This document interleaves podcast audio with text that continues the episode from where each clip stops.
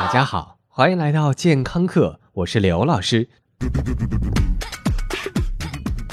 说到饮料，应该是最能满足人，也是最坑人的发明了。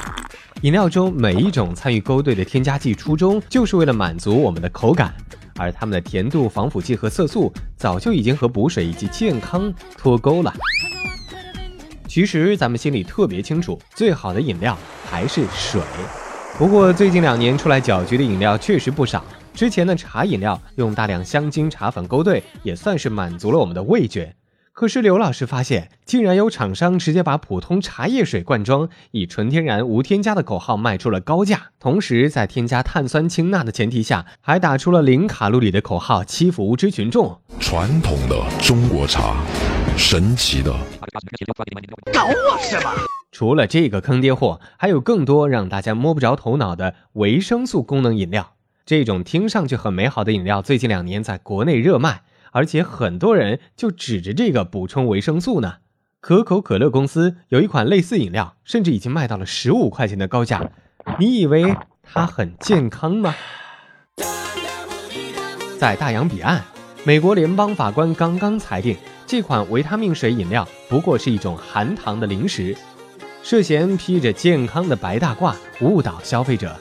美国法官那说的真是委婉。要是刘老师是美国大法官，那一定说他们是赤果果的欺骗。而这些饮料最大的坏处就是含糖量高。这些维他命水产品中所添加的主要成分就是果糖，而果糖则是很多现代国家卡路里摄入的第一来源和肥胖的主要诱因。当你喝下一瓶维他命饮料的时候，包括结晶果糖在内，你所摄入的糖约为三十三克，相当于六大勺糖分。几乎和可乐相当，而且这一瓶就已经超过了人一天所需要的糖分摄入量。果糖那可真是不是一家人不进一家门呐！估计维生素饮料含糖量不够，都不好意思跟自家兄弟可乐打招呼。话说回来，饮料之所以让你觉得好喝，十有八九就是因为甜。而这里说的果糖也并没有你想象的那么美好，它并不是直接提炼自水果，而是经过大量提纯的普通糖分。果糖的必杀技就是吃了不觉得饿，还可以继续喝一瓶或者直接吃别的，这简直是现代人的天敌呀！同时，这种饮料中不仅含有一种甜味剂，还有一种叫做赤藻糖醇的东西。这种甜味剂热量虽低，但是人体根本就不吸收它，所以很容易导致腹泻。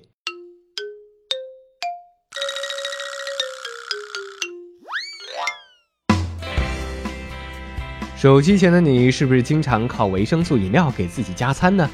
刘老师觉得，咱们一怕缺钙，二怕缺维生素，全民补钙早已经变成全民骗局。那些维生素，我们到底缺不缺呢？纽约大学营养学教授马里奥内斯托认为，大部分美国人并不缺少维他命。他引用美国政府的一项调查显示，有一半的美国成年人摄取维他命 B 族量已经超过了推荐的许可量，而另外一半的美国人所摄取的维他命 C、B9 和 A 也达到了许可量的四分之三。而美国人的食物和营养结构与中国大城市的中高端消费人群非常类似，也就是说，如果您能消费得起这十多块钱一瓶的功能饮料，大部分也不缺这些维他命。而这些多摄入的维他命最终都去了哪儿呢？答案嘛。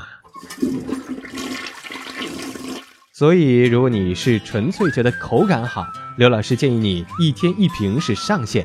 如果你是冲着维生素来的，那就大可不必了。虽然说现在苹果很贵，但是与这少则四五块，多则十几块的维生素饮料相比，苹果真是物美价廉的神仙果呀！好了，感谢您的收听，回见。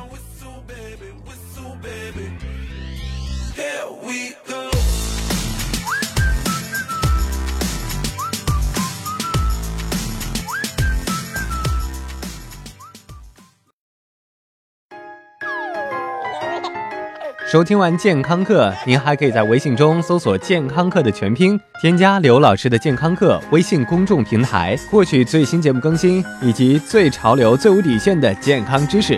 回见。